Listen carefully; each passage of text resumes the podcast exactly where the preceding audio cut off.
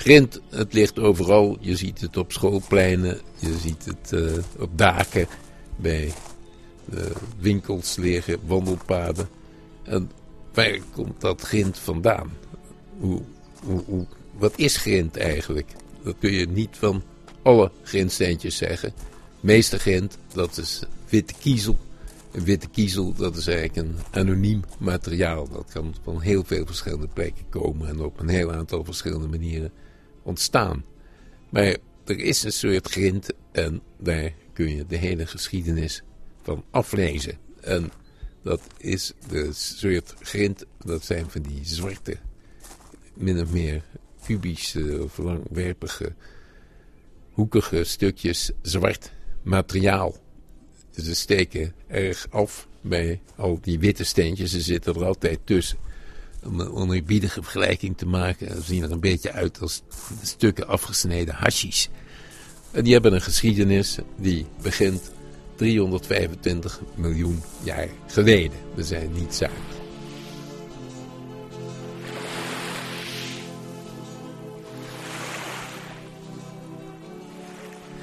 En 325 miljoen jaar geleden stond er tussen Amerika en Europa een oceaan. En die oceaan, dat was niet de Atlantische Oceaan, dat was de Japetus-oceaan.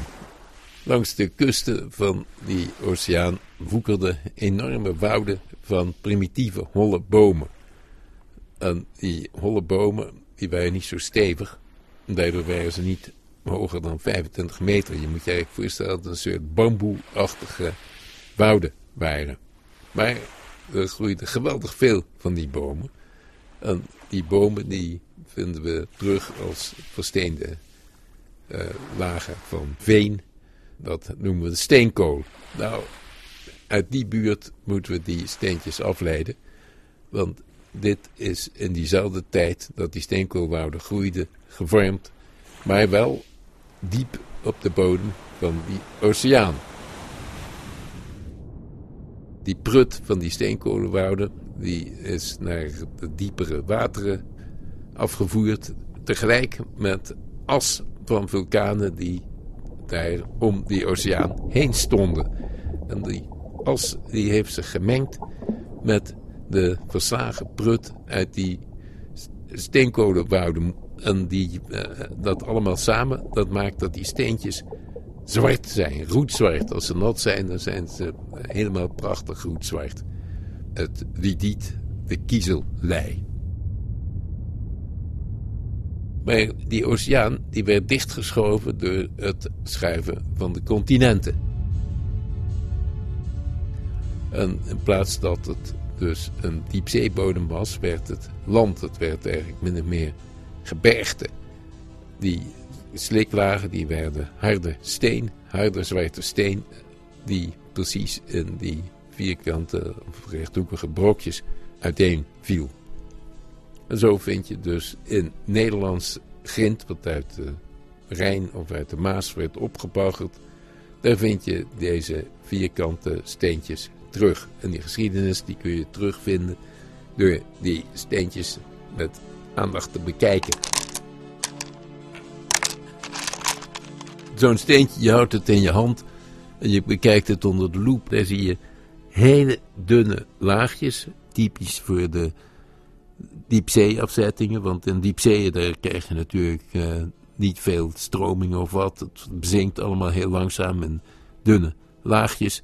En je ziet dat in een steentje van een centimeter dik... daar zitten misschien wel duizend van die papierdunne laagjes. Een oud papierdunne laagje...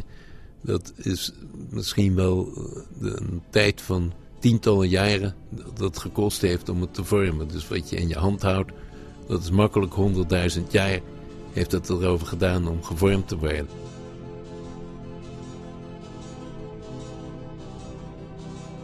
En je ziet eigenlijk een soort waterpokken in het oppervlak van die grindsteen zitten. Tenminste, als je daar met een loop naar kijkt. Dan zie je daar ronde putjes in. En die ronde putjes, dat zijn de restanten van de beestjes die 325 miljoen jaar geleden op de bodem van de diepzee terechtkwamen en daar versteend zijn. de zogenaamde radiolariën. Die nu ook nog leven, maar die vind je dus nu ook alleen maar echt in de oceaan. Op honderden en honderden meters diepte. En hun skeletjes, die uit kiezel bestaan, die zinken dan uiteindelijk naar de zeebodem. En je ziet ook dat er op zo'n bodem van zo'n diepzee, er gebeurt natuurlijk niet erg veel.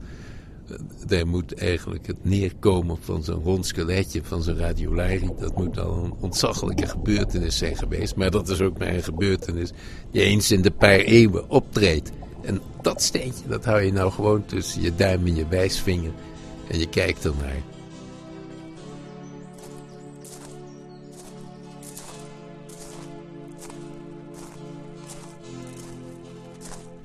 Als je dus een zak grind koopt bij de bouwmarkt, dan kun je er meer lol aan beleven dan wanneer je alleen maar uitstart over het pad. Als je zo'n grindsteentje een beetje bekijkt onder een vergrootglas, dan krijgt elk steentje dat krijgt een gezicht en dat, elk steentje krijgt een verhaal. Dan, nou, dan wordt de wereld eerlijk gezegd wel kleuriger om je heen dan wanneer je er alleen maar overheen loopt.